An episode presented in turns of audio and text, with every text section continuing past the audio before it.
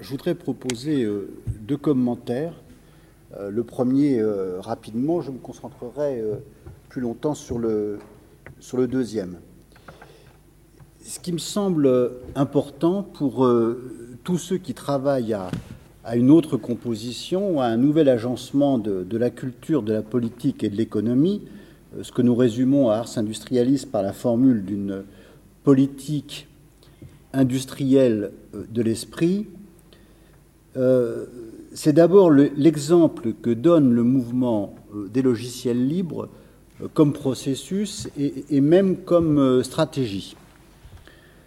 Alors on insiste très souvent et à juste titre sur la coopération propre aux logiciels libres, c'est-à-dire ce qui permet de produire des logiciels, en quelque sorte sur leur manière de construire un, espace collectif. Ici, ce que je pointe, c'est la dimension temporelle des logiciels libres. C'est un modèle qui nous sort du tout ou rien habituel du politique, ce qu'on appelle l'alternative ou l'alternance dans le temps, c'est-à-dire la dépendance et la soumission de principe de toute activité de ce type à la modification constitutionnelle ou au changement de gouvernement, à ce qu'on appelait avant la, réforme ou la révolution. Les logiciels libres sont rustiques, robustes sur le plan constitutionnel, ce qui ne veut pas dire neutre, ni indifférent, ni agnostique. On peut les mettre en œuvre sans attendre, dans des configurations très variées, et même si ce n'est pas très canonique, avec une intensité variable. Enfin, moi, c'est ce qui me concerne. J'ai jamais été un, une intensité un peu variable. Pour autant, les logiciels libres sont loin d'être apolitiques et le travail de Philippe Aigrin et de Jérémy Zimmermann avec la quadrature du net, par exemple sur la neutralité du net, en est un exemple éclatant. Le courant des logiciels libres a réussi à participer à certaines batailles politiques, ça c'est pas difficile, mais un type de bataille politique habituellement fermé, je dirais même interdit aux citoyens, ce n'est pas rien d'arriver à intervenir dans euh, certaines décisions européennes qui sont prises selon la méthode euh, la plus systématique du gouvernement invisible et débouchent sur le euh, there is no alternative cher à Margaret Thatcher. Pour employer une vieille formule, on pourrait dire que le mouvement des logiciels libres fait l'histoire. Il ne se contente pas de préparer le futur en interprétant le monde et en accumulant des forces, il change déjà les choses et euh, les relations entre les hommes. Et donc je crois qu'il y a là, c'est mon premier point, mon premier commentaire rapide, un large champ d'inspiration pour euh, notre association, pour Ars Industrialis. Nous n'ignorons pas ce que euh, une politique industrielle de l'esprit doit aux politiques, ce qui pourrait dépendre de telle ou telle modification législative, mais nous ne sommes pas non plus dans une simple alternative entre d'un côté le programme politique et de l'autre côté euh, le cantonnement à des pratiques réduites de la culture de soi. Le deuxième point de mon commentaire, je vais être plus long sur ce point-là, c'est la problématique de euh, l'extension de l'approche des logiciels libres à l'ensemble des œuvres et des pratiques culturelles. Jérémy en a un peu parlé. C'est un point sur lequel j'ai eu l'occasion d'échanger avec euh, Mackenzie Wark à, Marseille il y a deux ans. C'est donc la question de ce qu'on appelle parfois la culture libre, c'est-à-dire la question de l'extension des communs. Il y a des antécédents proprement culturels, artistiques, à la philosophie et à la pratique des logiciels libres, Philippe fait d'ailleurs allusion dans, euh, dans, Cause commune, dans son livre qui s'appelle Cause commune. C'est Lautréamont, hein, vous connaissez le célèbre euh, Le plagiat est nécessaire, le progrès l'implique.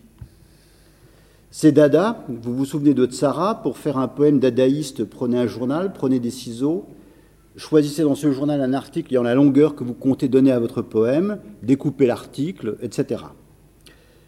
Le prélèvement, le collage, le montage, plus tard le ridimètre de Duchamp, sont des techniques qui supposent, qui supposent et emportent une critique du propriétarisme littéraire.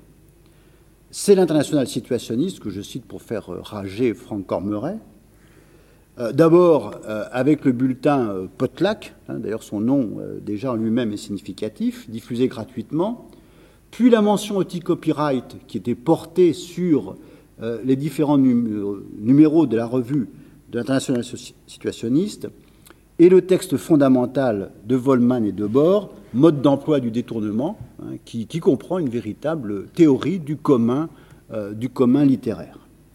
il ne faut pas croire que tout cela se faisait comme en passant, par une sorte de, euh, distraction. Dans un entretien récent qui date de deux ans, Jacqueline de Jong, qui est une artiste importante, qui a été la femme d'Asger-Jorn, rappelait que la mention anti-copyright était une des contributions les plus importantes de euh, situationniste et euh, des, plus des plus actuelles. Plus près, un certain nombre de groupes artistiques ont participé directement du mouvement avec la copyleft, la culture libre, dont je mentionne euh, The Luther euh, Blissett Project. Ça, c'est plusieurs centaines d'artistes derrière la personnalité détournée d'un footballeur de je ne sais pas quel club, parce que je suis nul en foot, mais qui, qui prêtait son nom. Hein, et qui d'ailleurs lui-même été interrogé pour savoir ce qu'il pensait des activités du, du Luther Bissett Project. Leur euh, successeur, la One Ming Foundation, vous pouvez lire des romans policiers, je, crois qu'ils sont... Ils sont pas ils sont pas bons. ils sont pas mal, certains. Ils sont pas mal. Ils sont pas mal. Ils sont, il y en a deux traduits en français. Chez Métallier, un truc comme ça? Euh, C'est ça? Ça, je sais plus. Je, sais pas dire. Euh, Bernadette Corporation, le Critical Art Ensemble, et Jérémy a donné d'autres exemples. Mackenzie Vark a regroupé tous ces écrivains et artistes que j'évoque rapidement sous le nom du contre-corpus moderne, qui pourra inclure par exemple un artiste euh, comme Francis Bacon. Alors cette référence, elle joue de, de deux manières. Tous les artistes qui pratiquent le collage ne sont pas évidemment des critiques du propriétarisme. Mais il y a un courant qui a très explicitement associé le détournement et la critique du propriétarisme, et qui non seulement a associé les deux, mais a placé cette association au centre de sa philosophie et de sa pratique artistique. De ce courant provient une sorte de cahier des charges qui constitue une source autonome de la culture libre, distincte, mais proche et associée au logiciel libre. Cette source autonome, elle ne provient pas d'un examen extérieur des pratiques culturelles, comme celui auquel peuvent se livrer les sciences sociales, ni d'une définition juridique nouvelle de l'œuvre, de la création ou de l'information. Elle vient, c'est là toute son importance, sa légitimité, de l'intérieur de l'activité artistique. Elle pose la culture libre non seulement comme un effet de l'activité artistique, mais comme sa signature. Si j'examine l'hypothèse de l'élargissement des logiciels libres à la culture libre du point de vue de ce cahier des charges, de ce contre-corpus moderne, je livrer cet exercice. Que nous dit ce, le contre-corpus moderne de l'autre Hamon à Luther Bissett du point de vue de ce, euh, du cahier des charges de la culture libre? Alors je vois des difficultés. Je ne pointe pas là des divergences avec euh, Philippe ou avec Jérémie, mais bien des difficultés que nous pourrions euh, traiter ensemble, une sorte de programme commun. Et d'abord, euh, le retournement, la reprise, devrait être considéré comme un principe générique, un principe de base pour la culture libre, les Creative Commons, etc.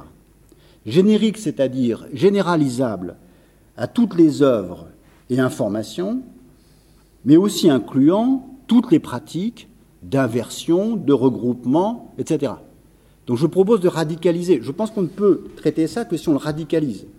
Vous comprenez bien que ce n'est pas du tout pareil d'inverser euh, une ligne de texte comme le fait Lautréamont. Que veut dire cette inversion quand on fait un programme Ce n'est pas du tout pareil. D'accord? Donc euh, ce, principe générique, euh, c'est la généralisation à toutes les œuvres et à l'ensemble des pratiques. Toutes les œuvres, d'abord. Alors le problème, c'est évidemment pas celui euh, des œuvres qui ont été détournées par euh, Lautréamont, Pascal, Chamfort, euh, La Rochefoucauld, etc. C'est celui de ce que Debord et Volman appelaient le détournement mineur. La formule étant d'ailleurs un détournement d'une plaisanterie de Peggy. Le détournement mineur, c'est celui qui s'applique aux informations industrielles, émissions de la télévision, films de cinéma, publicité, images sportives, etc. moi, je suis favorable au Creative Commons. Mon blog, ce que je publie, c'est en Creative Commons. Mais lorsque j'entends des amis qui me disent je me mets en Creative Commons parce que euh, ce sont les textes du cours que je fais et je suis payé pour le cours et donc je les mets en Creative Commons, je pense qu'ils font un contresens. Ça en soi, ça ne justifie pas les Creative Commons. Ce qu'ils devraient mettre en Creative Commons, c'est plutôt le contraire. Hein. C'est-à-dire, c'est plutôt ce qu'ils font en plus de leur travail de, euh, fonctionnaire, de leur travail de prof. Et, ils devraient se poser la question de mettre en Creative Commons ce, euh, qui circule sur les marchés, qui d'ailleurs ne leur leur rapporte pas grand-chose.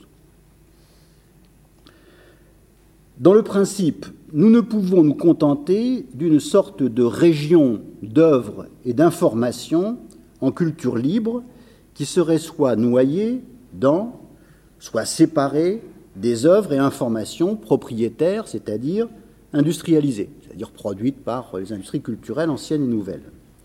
Bien sûr, quand on fait ça, il y a un effet démonstratif de la diffusion de ces œuvres en, en, Creative Commons, enfin sous le régime des, communs. Je rappelle que d'ailleurs, ça ne signifie pas gratuitement, hein, pour, ceux qui, euh, qui, ne connaissent pas le principe. Mais le principe de généricité est une condition de la relance de l'espace public en général. Nous demandons le droit de critiquer la télévision, et pour critiquer la télévision, il faut pouvoir la citer, la citer longuement, la détourner, il faut pouvoir corriger les discours, et c'est ça, hein, c'est ça le sujet qui est derrière. Donc une condition de la relance de l'espace public en général, et notamment l'espace public numérique, une condition pour éviter la polarisation en cours entre les différents publics, parce que sinon on aura les publics avancés, les publics formés, qui en plus auront du Creative Commons avec des textes d'anthropologues, et puis on aura le petit peuple qui aura rien du tout euh, à la télévision et qui devra, devra pirater. Et c'est surtout une condition de base de euh, l'expression intellectuelle et artistique de euh, ce qu'on appelle euh, la création. Alors j'arrive au, dernier point, donc euh, à cette question des, pratiques. Il y a eu, pas seulement au sein des logiciels libres, mais plus généralement dans le monde de l'Internet, du web, une sorte d'emphase et presque de mystique sur le réseau, la coopération, le travail collaboratif, une sorte de supériorité en soi et pour soi du lien social numérique. C'est d'ailleurs l'argument qui est souvent donné euh, pour, euh, au service de la qualité des logiciels libres, mais aussi euh, la collaboration qui est derrière Wikipédia. Or, on sait que des acteurs importants, qui sont ces industries de l'information devenues des industries de l'esprit, devenues les nouvelles industries culturelles, qui ont précisément construit leur business model, leur modèle d'affaires, en s'appuyant sur la participation du public, sur l'échange ou la coopération. C'est le cas des réseaux sociaux avec Facebook, c'est le cas de, Skyblog, mais c'est le cas aussi de Google, dont le moteur de recherche, pour prendre sans même parler des développements plus récents, s'appuie sur les liens posés par les internautes. Or, Google et Wikipédia sont partenaires sur le web, un partenariat qui est important. Et longtemps, certains partisans des logiciels libres ont considéré Google comme un allié face à Microsoft. Quand je vous disais, des, quand j'avais des réserves assez limitées par rapport à Google, euh, très souvent, j'avais des partisans des logiciels libres qui me disaient, mais il ne faut pas critiquer Google parce qu'on euh, est avec Google contre Microsoft.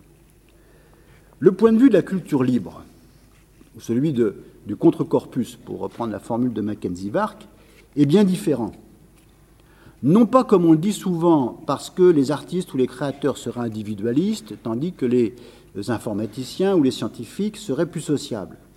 En fait, c'est plutôt le contraire. Cela tient à l'expérience que les artistes ont de la relation avec les industries culturelles et avec le marketing, qui n'est pas pour eux une nouveauté. Parce que, euh, en fait, ce corpus, il s'est mis en place euh, pratiquement de manière concomitante avec euh, l'émergence euh, de, la discipline du marketing. Tout, au contraire, vu par les créateurs, tout cela a cheminé ensemble, c'est simplement ce qu'on appelle la, la récupération. C'est notamment Duchamp qui a pensé cela avec euh, le coefficient artistique dont nous parlait Maurizio Lazzarato il y a à peu près un an, je ne me souviens plus très bien, dans cette même salle. Alors il y a des évolutions. Par exemple, j'évoque une évolution récente qui est celle du courant des tactical medias, qui sont des, donc des gens qui ont essayé de, penser et, réussi, de, qui ont essayé de penser et d'intervenir sur le web pour euh, essayer de, former des, sujets collectifs euh, en, s'individuant à travers le, web média. Par exemple, le groupe qui a euh, constitué NetTime, qui a été longtemps la plus grande liste de discussion européenne, et quelqu'un comme Gert Levink, qui récemment a été très loin dans la critique ou la déconstruction, si on peut dire, du peer-to-peer, -peer, de la coopération, en disant, eh bien, ça fait des années que euh, on fait la publicité de la coopération, du collectif, du peer-to-peer, et en fait, nous avons été les têtes de gondole de Google. Et maintenant, euh, cessons euh, d'être naïfs, et sa formule, c'est il faut revenir à la critique. Il faut revenir à la critique de la technique, il faut revenir à la critique du web, qui a été notre, notre point de départ. Dans des lectures industrielles, qui est le qui est le passage que j'ai écrit dans le livre avec euh, Bernard Stiegler euh, et Christian, euh, qui s'appelle Pour en finir avec la mécroissance. donc, dans ce passage, j'ai essayé de montrer que Google supposait à la fois un lecteur compétent, contributeur et amateur, et en même temps et dans le même mouvement, détruisait ce savoir, désorientait la lecture comme acte et comme exercice, ce qui est une désorientation longue, une déstructuration de, la lecture, et donc finalement s'opposait à la lecture comme euh, technique de soi. C'est précisément ce que euh, Bernard nous a proposé de, euh, de, comprendre et d'analyser à travers cette notion de, prolétarisation. Alors il faut, je crois, mettre un peu de dialectique dans cette prolétarisation. Euh, si on prend l'exemple de Google, on constate d'une part une, adaptation des industries de l'esprit par rapport à une perte de compétences, donc elles, abaissent leur niveau pour pouvoir être utilisées euh, assez généralement, mais en même temps elles détruisent la compétence. C'est-à-dire qu'on a une, sorte de, processus qui, euh, qui, tire de manière générale vers le bas. Alors je crois qu'il est assez évident que euh, la culture libre, euh, si elle se confond avec la prolétarisation, ne vaudra pas mieux que la libre expression populaire des jeunes, chère à M. Bélanger, euh, le patron de Skyrock et de Skyblog. Et je sais que nous nous retrouvons ici avec Philippe et Jérémy. Merci.